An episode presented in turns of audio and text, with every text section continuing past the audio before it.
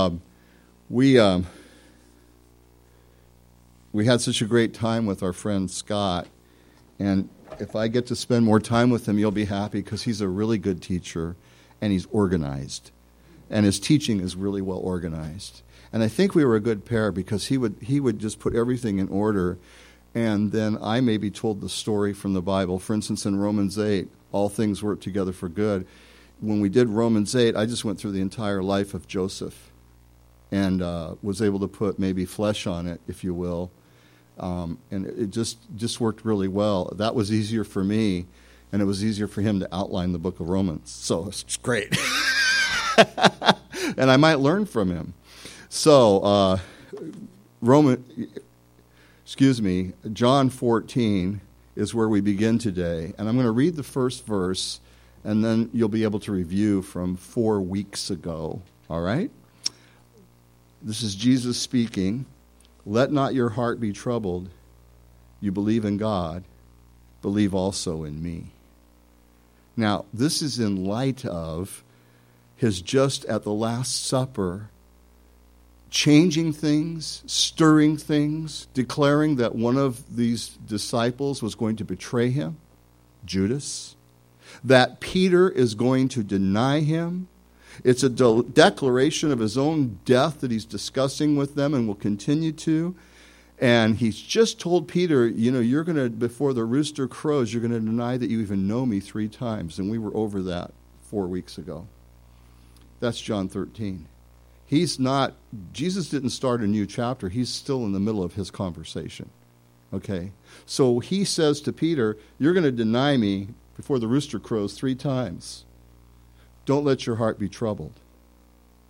You believe in God, believe also in me. Do you understand what I just said to you? That this is not a separate conversation that we're starting just because somebody put chapter 14 in later. This is Jesus communicating.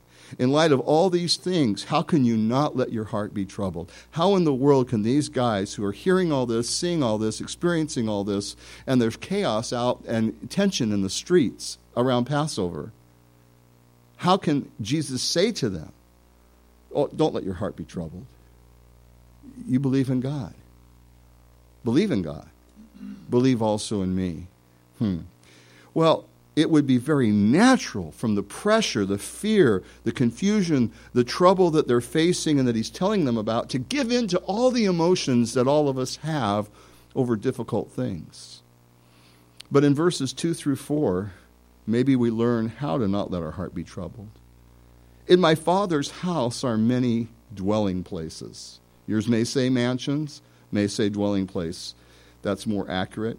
If it were not so, I would have told you, I go to prepare a place for you. And if I go and prepare a place for you, I will come again and receive you to myself, that where I am, there you may be also. And where I go, you know, and the way you know. We've all heard these verses, most of us, many times. See, it's natural to feel pressure, fear, and trouble and give in to emotion, but it's supernatural to believe in Jesus and to believe Jesus. See, is there a difference between believing in Jesus and believing Jesus? I've mentioned it many times, and I'll continue as long as I have breath. There's a lot of people that generically, kind of, sort of, believe in Jesus. Are you with me? And then there's people who believe in Jesus and believe Jesus. Because to believe in Jesus is clearly to believe him and take him at his word. Our faith is not a general concept about God, but it's an assurance from God. And Jesus is clear. You know, Jesus never lied to us. Uh, sometimes people will stretch the truth, will exaggerate to try to make a point and, uh, and, and tell you things in their exuberance to tell you about Jesus, they might tell you things that aren't really true, not even intentionally lying to you. But Jesus never lied to you, and he never will. Jesus told us many, and his disciples, many hard things. I mean, I'm going to the cross. You can't come with me now. You're going to all forsake me and run away. If the world, we haven't read it all yet, but he's going to be saying things like, if the world hates me, well, they're going to hate you also. Uh, there's more. Jesus told us lots of hard things, but he never lied to us. And, and, and so, if there was a dark end to my life, he's saying here, and if there was a dark end to my life and a dark end to your faith, I would have told you. Because was Jesus afraid to tell them hard things? No. See, part of why we understand the reality of the scripture is it's not a fairy tale story. A fairy tale story doesn't have real human failure in it, doesn't have people drop the ball who are number one uh, uh, associates of the star doesn't have the star go through trouble the way Jesus goes through trouble. It, they're just, it's just a real story. It tells you details and facts that really don't wouldn't matter if you were telling a fairy tale story. But the reason they're there is because people are recording things that actually happened, the way they happened. And when you read the Bible, it's different than ancient literature. It's not literature. It's a recording of God's truth.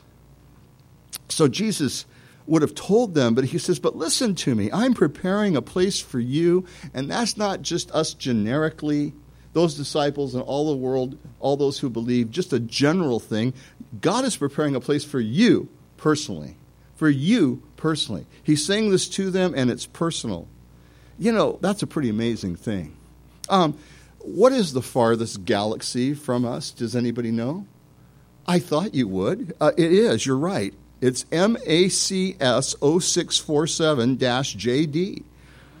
That's the name of the one they found most recently with the Hubble telescope. Um, that's a fraction the size of our Milky Way, but it's 13.3 billion light years from Earth. So, how long would it take you to get 13.3 billion light years, assuming you could? Well, if you went back and forth across the USA, the width of the USA, uh, coast to coast 66 times. Back and forth is one, back and forth is two. 66 times. Um, you would reach 186,000 miles. And of course, that would be at an average speed of, of 60 miles an hour, which is kind of slow for us, but that would take you one year and three weeks. Okay, if you went 66 times across 186,000 miles, it would take you at constantly moving 60 miles an hour one year plus three weeks.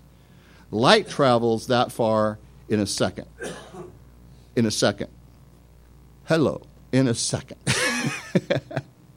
so you so you imagine the speed of light. It's 13.3 billion light years away. The answer, how long would it take? A while. Okay. Do you want all the zeros and the point, whatever? I don't. So Isaiah 40, 12 says that God, you hold, the Lord declares of himself, excuse me, I hold the universe in the span of my hand between the end of your small finger to your um, thumb there is still a little jet lag going on here. Okay, so just bear with me, but I am stoked. okay, uh, you hold the universe in the span. Psalm 147 tells us that you name the stars, you call them by name, and the heaven of heavens cannot contain me, the Lord says. So, yet Jesus, God the Son, says, I'm preparing a place for you the God who is vast beyond the furthest thing that we could possibly imagine, who encompasses it all right here. And that's just a picture. He could hold it there too. Because he's, this means that he's eternal and beyond space and beyond time. And yet, he who created the most beautiful thing you could ever imagine, place you've ever been, is preparing a place for you. Yeah, that's a pretty good thing that where I am, you will be with me forever. This is huge, and it's just a little bit too huge for Thomas. And I don't blame him. Verse 5. Thomas, 5 through 11. Thomas said to him, Lord, we do not know where you're going. How can we know the way? Jesus said to him, I am the way, the truth, and the life, and no one comes to the Father except through me. If you had known me, you would have known my Father also. And from now on, you know him and have seen him. Philip said to him, uh, Lord, show us the Father, and it's sufficient for us. Jesus said to him, Have I been so long with you? Have I been with you, excuse me, so long, and yet you've not known me, Philip? He who has seen me has seen the Father. So how can you say, Show us the Father? Do you not believe that I am in the Father and the Father in me? The words that I speak to you, I do not speak on my own authority, but the Father who dwells in me does the works. Believe me that I am in the Father and the Father in me, or else believe me for the sake of the works themselves. There's more here than we'll get to today, really. There's more here than we get to in a century or 13.3 billion light years. But Uh, Thomas is a confused and honest man. He's an honest man and he's confused. None of this is making sense to him. Are, are you catching that? And, and, Philip's not far behind him, okay? And, and so finally, somebody besides Peter is speaking up, right? So uh, you know what this means? That Peter's not alone. Peter wasn't alone. You remember, and we, we, we were going through Romans.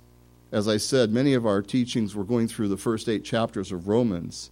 And uh, I would bring the people to the story in Matthew 16 where Jesus is up in the Caesarea Philippi or up in the northern region and he's sharing with his disciples and he says, Whom do men say that I am? And they tell him all the prophets that people think Jesus is. He says, But who do you say that I am? And Peter speaks up. You know, Peter's like, uh, Peter says, You're the, the Messiah, the Son of the living God. Ah, flesh and blood has not revealed this to you, Peter, but my Father in heaven. My Father has made you know this and understand this right now. It's a spiritual truth, it's beyond human understanding. Flesh and blood does not give you this understanding, but my Father in heaven. And I can just picture Peter. Okay, boys, like, did you hear that? So, like, all the arguing about who's number one next to Jesus, because they were doing that all the time. I think all the arguing over who's number one is pretty much sealed now. You get what I'm saying, guys? You heard what Jesus said. I, I got it.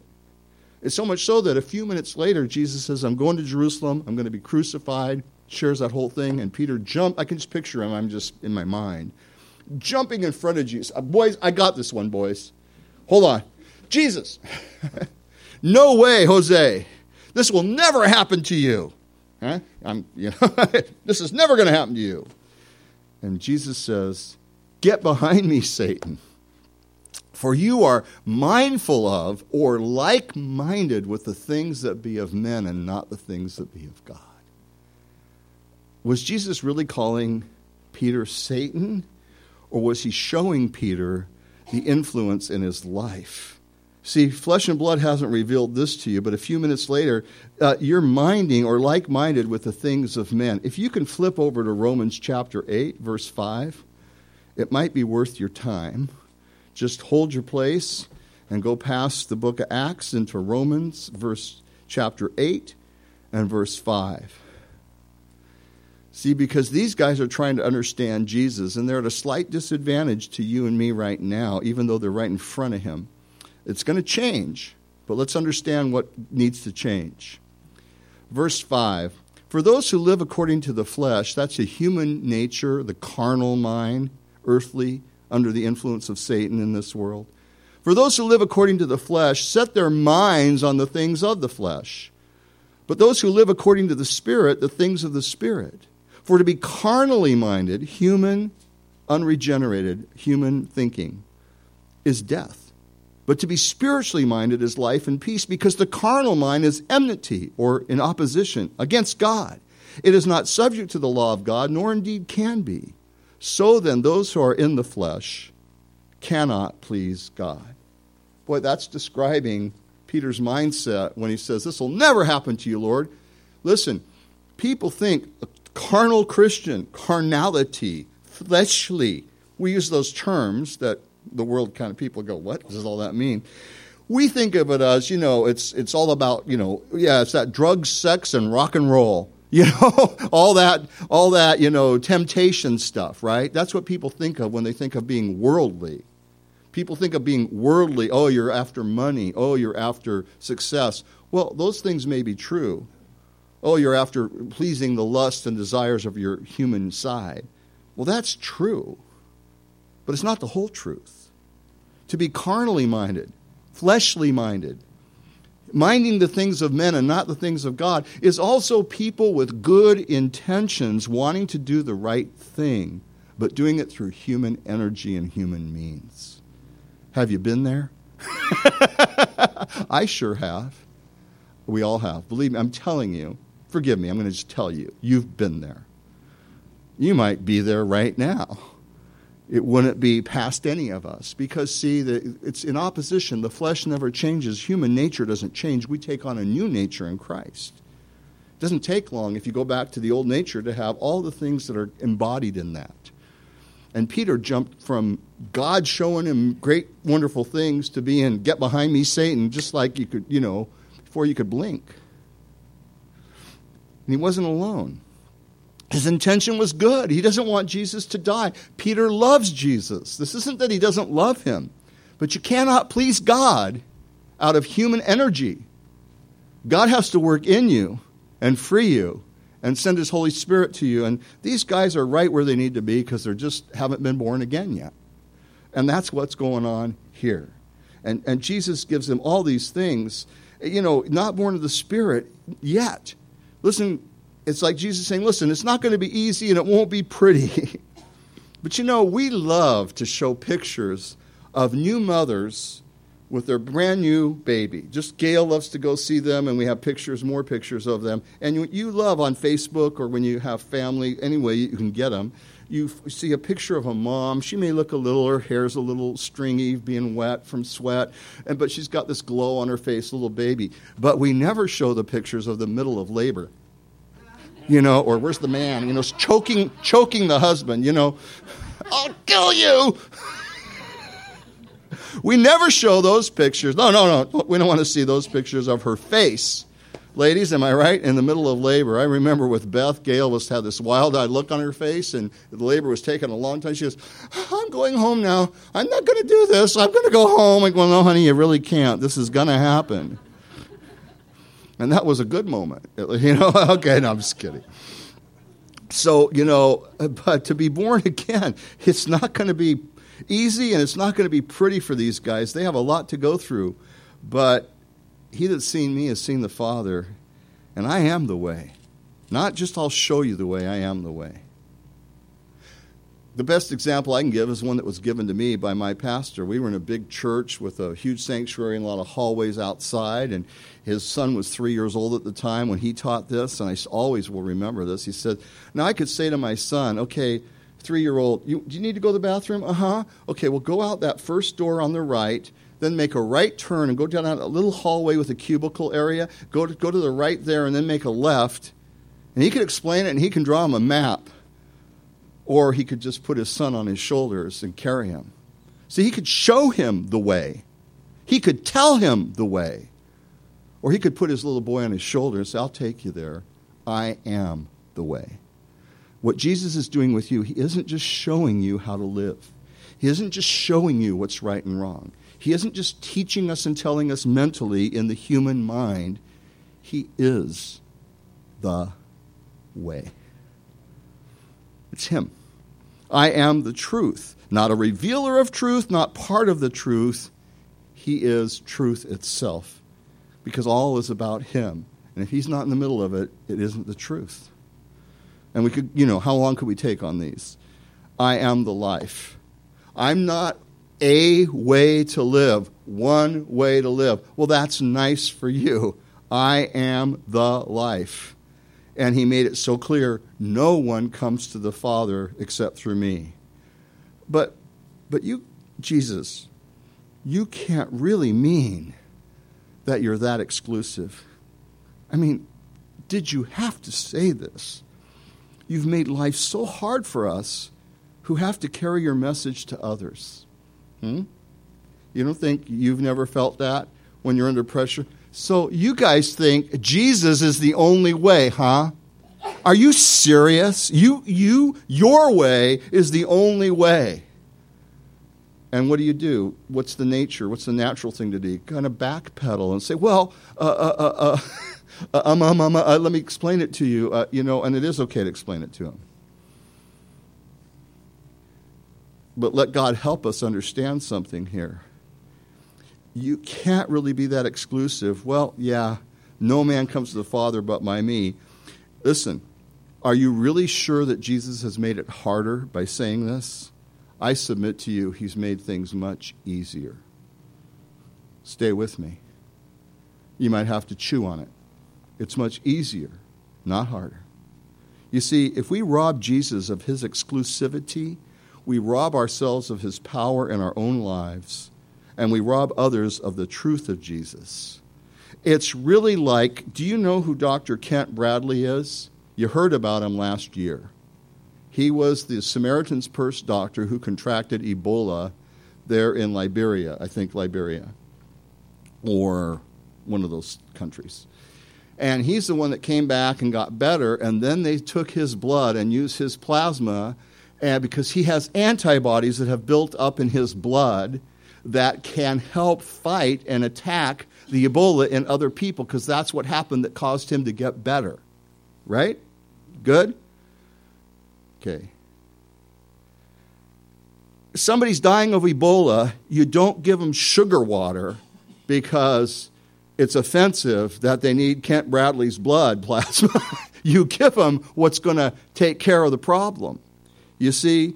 And, and Christ's exclusivity is about Jesus making everyone included who will, giving everyone a chance. And I will explain that a little bit later. See, uh, if the Christianity, if Jesus' message about himself and who he is and what he's saying right here is not true and not, and not clearly stated, uh, you know, Christianity would never have made it through the first century for those facing their own crosses, actual crosses, unless they deny Jesus, or those who are looking down the throat of a hungry lion wearing uh, sheepskins with blood all over them being tied to them and their children placed in the Colosseums. If, if Jesus is not exclusive, if he's just one of many ways, take another way. Come on, man, take another way. If Jesus is just one of many ways, then Jesus, get off that cross. Well, wait a minute, Rick. There is. What about Islamic terrorists? I mean, they are totally sold out and they're willing to die for their cause, and others through history have been willing to die. There are people who care about the environment that are willing to be killed or die and stand in front of a or ram a boat you know, you know, et cetera, from Greenpeace or something. And I'm not, I'm, uh, there's people who are willing to give their lives, but listen, look at the source. Jesus gave his life to save everyone. Muhammad was violent, and whether, whether, he would, whether those who believe in him in his ministry would declare that he only fought back when he was attacked, he did fight back and did more, and he taught that. Okay, in 1 Corinthians 13, and you could go all over the world through all history, uh, Paul makes it clear under the inspiration of the Holy Spirit. He goes, Even if I give my body to be burned and say, I'm going to just die for this cause to show my, my concern, whatever way it would be, even if I give my body burned in sacrifice and do not have agape, the love of Jesus Christ, it profits me nothing. So, yes, we understand, and you should understand, and I should understand. There are people who are willing to sacrifice their lives for their cause, whether it's by violence or whether it's by willingly dying. But there's no one who came from heaven to earth, sinless and perfect, who, and Jesus, of all the respected world religious leaders, only Jesus declared such things about himself absolute claim without hesitation. You know, Jesus could have said, Did I blink? what? Do I stammer? because he said it as clear as a person can say it. All right? Just, we understand there's going to be turmoil over this. You know, when something's really important and really deep and really direct, there's usually some, a little dust flies, okay? Now, you can have conversations with people all day, generically. Don't ruffle any feathers. You can feed sugar water to everybody you want all day and they'll drink it, and you can drink it together. But when you get down to brass tacks, to the real deal, some way or some other different way, however you're going to do it, you're going to come upon the reality that exclusivity of Jesus Christ is what includes people in salvation. It's not meant to keep people out, it's the only way to get people in. And if that's not clear in your mind, then you can't communicate clearly to others. So that's why I'm so happy for this, even though it's a challenge for sure. Jesus made this claim without hesitation. And if God sent Jesus, he sent him with absolute purpose. And if Jesus has absolute purpose, then he has absolute clarity about that purpose. Are you following so far? And he has if he has absolute clarity about that purpose, then he's also trustworthy. You can trust him. He is the promised messenger of God, and he is the promised message of God, and he is the promised means by which God delivers lost, fallen people from eternal separation from himself in a lake of fire. Romans 2 declares God's ability to know and reach lost people who've never heard. I'm not putting a blanket statement saying they're all saved, anything like that. We have many testimonies through history, a book called Eternity in Their Hearts, where missionaries and people of faith have gone to people who had never heard of the gospel, but were primed and ready to hear it when they did because they already believed their need for a savior. And there's so many stories, I won't go into those. We have recent stories in the Islamic world from people we know and I know Jewish people who had God reveal them to reveal himself to them and Muslim people many more than you'll ever hear about who are just afraid to speak up because they'll be killed. And I'm not trying to figure out and fix this. I looked at my job resume, and nowhere in my job resume does it say Rick Cohen has to fix this about who's who there and separate all the people and who's standing up for Jesus and a true disciple and who isn't. I just know there's many people who God's revealed himself to who are willing. And Romans 1 tells us the reason people won't receive God is they have given up that conscience that he puts within us. It's a miracle when someone's saved, but it's a miracle that's needed by every person, and God is freely giving it. So, when Jesus appears to his disciples after the resurrection, some of the verses I also share in, in Africa all the time are in Luke 24. I'll just kind of go over this briefly with you.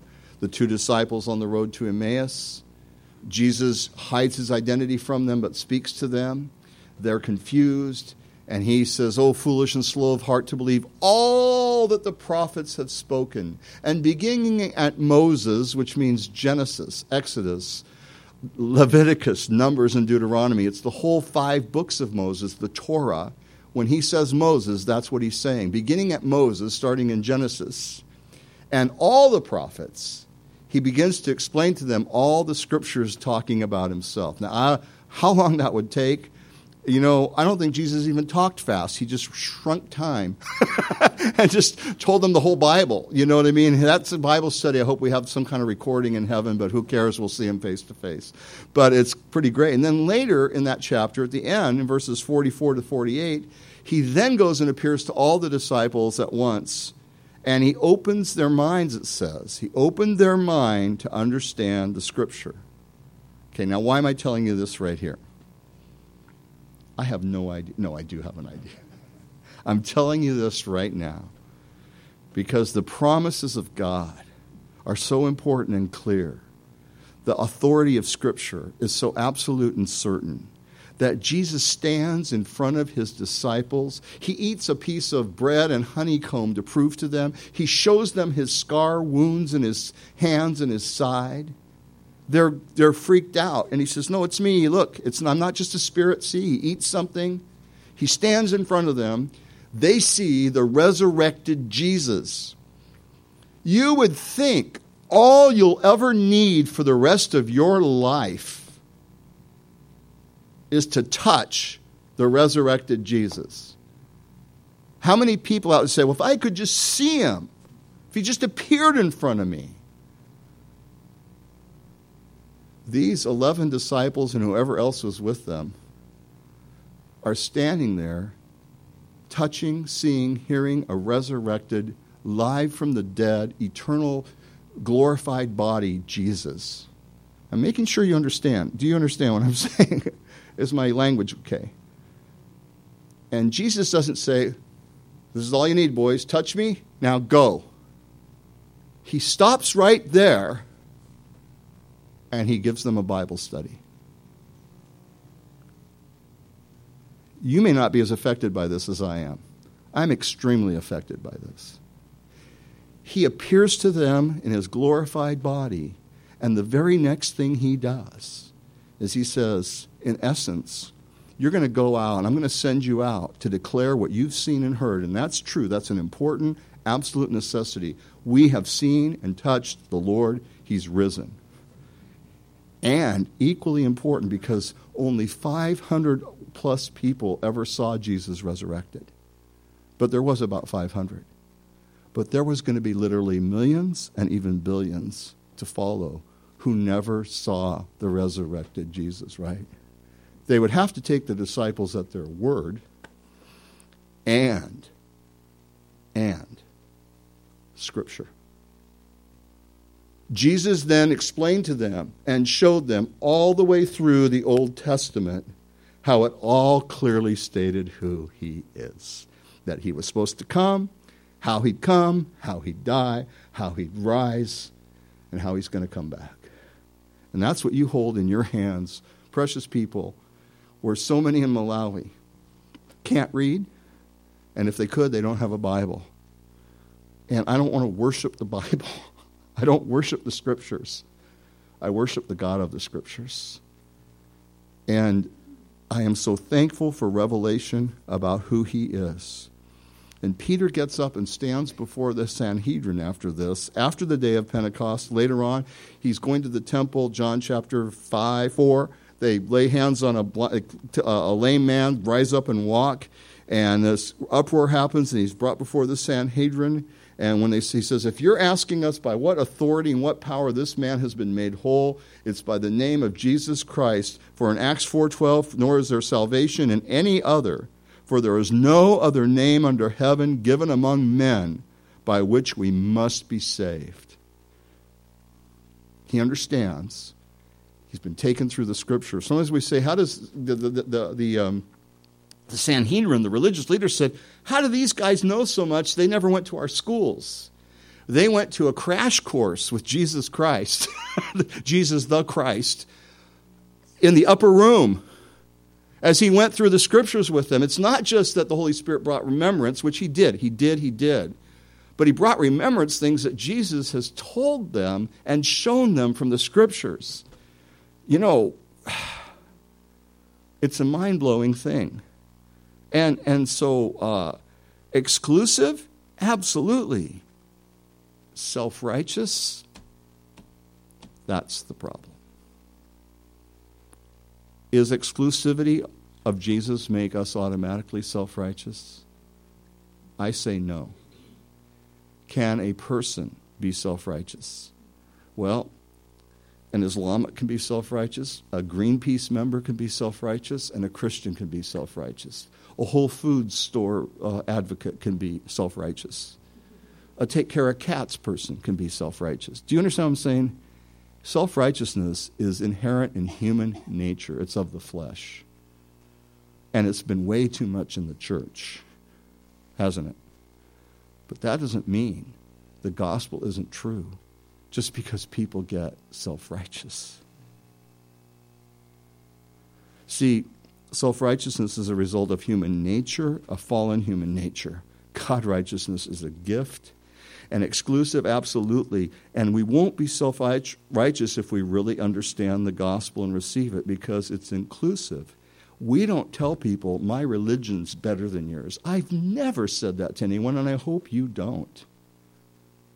My religion is better than yours.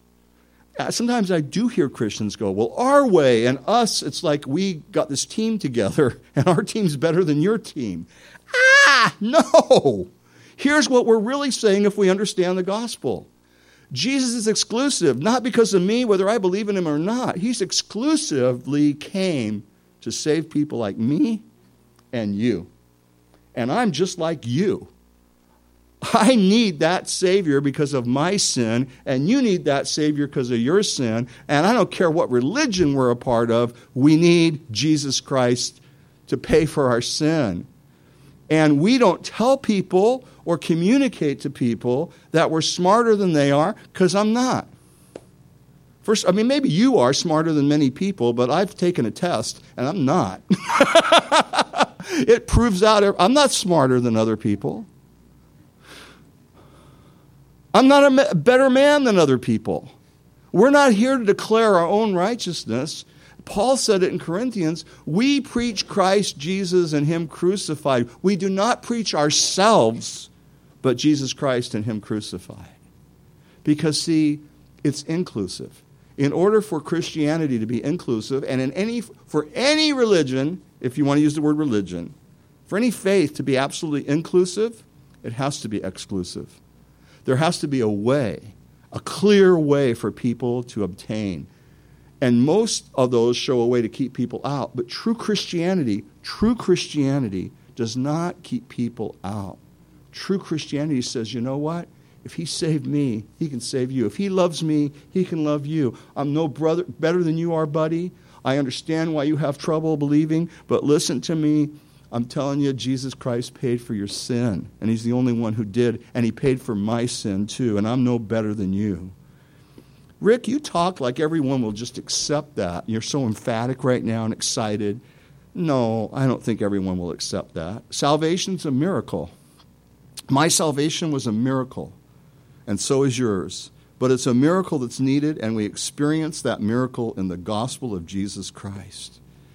And we who believe, here's the deal I'm not trying to figure everybody else out out there. I do believe we need, and I think, Zach, I've got to listen to your message, talked about it last week.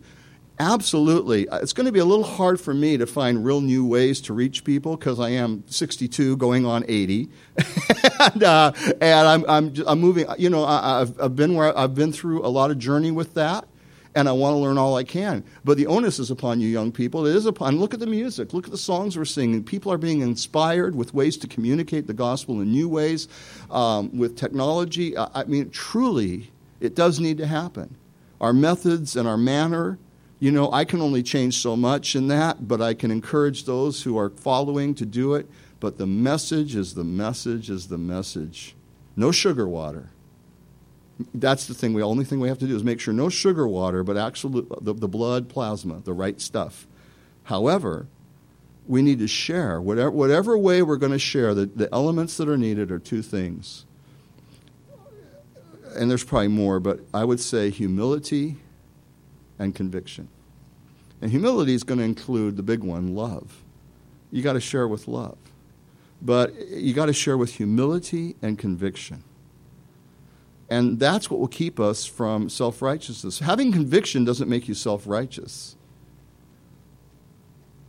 Do you have conviction? Are you sure? do you believe what you believe? See, that's, do you believe what you believe? Or do you feel like you have to hem and haw and apologize for Jesus Christ being so straight and so forward? No, I might not understand him fully. I might not be able to communicate that when I want to.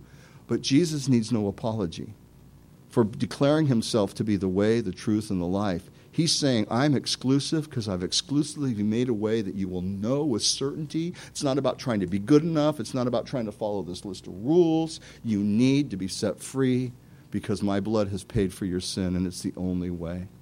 I, I don't believe everybody's going to receive it, but I don't control that.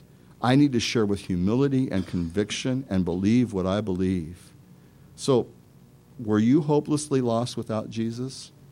Or is he or are you just adding him onto your life because he might help you out?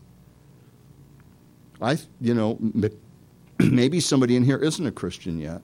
I'm not down on you. I'm not better than you, but what I'd ask a Christian or a non-Christian is to really make sure we understand where are you lost without Jesus? Uh, uh could you ever be good enough? Did Jesus die for you? Did he go to prepare a place for you? Do you believe that? Do you believe that Jesus is preparing a place for you? This is the gospel. In Africa, they always say, Are you sure? Are you sure? I'm asking, yeah. And our friend Edwin says when we say, he'd say something, we'd say, Are you sure? And he'd say, 101%.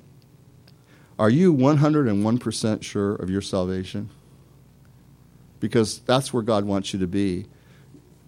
We're not trying to fix the world right now. We're not trying to find a way to communicate better right this minute, though I think that's very important. And God help me. But when I, you know, I find when I'm one on one with somebody, I don't care what culture they're from or whatever, the gospel, I, there is a way if I'm in humility and I'm not better than them and I have conviction, I usually find a way to communicate. You know what I mean? If they'll talk, I'll be able to communicate because you know what? I have confidence in the gospel and it does get through. Now, I also believe people make their own decision, and that's between them and God. So, are you sure? Paul was able to say, and it's on the front of your bulletin, and my friend Scott brought this out in his teaching, and I'm going to share it. Therefore, I testify to you this day. He's talking to the elders at Ephesus out on a beach, where all the leaders of the church in that region. He's been with them, he's been back and forth and wrote letters to them. He's the one who's taught them and shared the gospel in this region. And he says, I testify to you this day that I am innocent of the blood of all men, for I have not shunned to declare to you the whole counsel of God. You know, we must update the manner we use, the style, the approach. And that's why I call upon young people and encourage them to run, take the message and run with it and find that way. And I'm still working on it myself. Um, but take that mantle up. But we cannot in any way rob the gospel of its power. You know, when I was young, let's, you know, here's culture for you. When I was young, the muscle cars. Some of you guys remember this, man, like a Charger, a Super Bee, a Dodge Super Bee, 426 Hemi. I used to, oh, you, oh man, it's got a 426 Hemi, 426 Hemi. That was a muscle car, muscle engine. And I never did figure out what Hemi meant. It was like half an engine. I was afraid to ask, okay? But anyway, it had a 426 Hemi, was supercharged. You know, they had the supercharger shoving the, before we had fuel injection, okay? you know, well, you can have this powerful 426 Hemi engine, but if you unscrew two spark plugs or one spark plug, that, that thing's like instead of the whole earth is shaking, you know. Now it's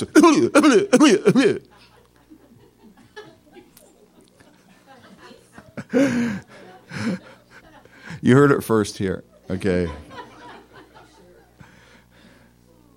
to take the authority and the absolute and the absolute exclusivity of Jesus out of the gospel is to pull all the spark plugs. You have no power. The God you pray to is made up in your own mind generically by going to a smorgasbord of ideas. And ideas don't save people. Concepts don't save people. Concepts don't take you out of human thinking into spiritual life. That's a gift from God that comes through the blood of Jesus Christ and the empowering of the Holy Spirit. And I don't expect everyone to understand it. I sat through a Bible study the night I was saved, and I didn't understand a thing the guy was saying. But my heart was the Hemi. What am I doing here? Why am I here? I can't believe I'm here. Why am I in this room? I got to get away from these Jesus freaks, but I can't. I, I don't know what to do. What am I going to do? What am I going to do? What am I going to do? What am I going to do? And then later on that night, a Bible study's on, on a tape, reel to reel. And I wasn't really following the guy perfectly, and it was Chuck Smith, and he was a great Bible teacher. But all of a sudden, I stopped fighting. And the Holy Spirit was just telling me, I'm Jesus, I'm right here. I had him stand in the room with me. Because he'll do that. He will still come to people. Do you believe that? He'll come. He can't. Why did he come to me? I'm not better than others. I'm not smarter than others. I'm not more holy than others. I was a punk kid who thought I knew everything. And Jesus came to me and broke me down. And I should believe that he loves everyone else out there just as much as he loves me. And I need not to flinch on this. Because if you spend all your time waffling over trying to fix everything for people, you're taking the power of the gospel away in your own life because your prayers are kind of like you have no idea whether God's really with you or not because you've made up all these ideas about Him and watered down what you believe about Him. But when you stand firm on His Word, you're going to go through trials. It's going to get ugly sometimes. But you're going to stand on two feet on a solid rock. And there's power in your life. And there's power in the gospel through humility. Look, I'm no better than you are. In fact, that's exactly why I'm telling you, because if I thought I was better than you, I wouldn't even care about you. But a Christian, true Christian, will care about people more because that's Christ's love for them. There is no other name under heaven given among men by which we must be saved. Let's all stand.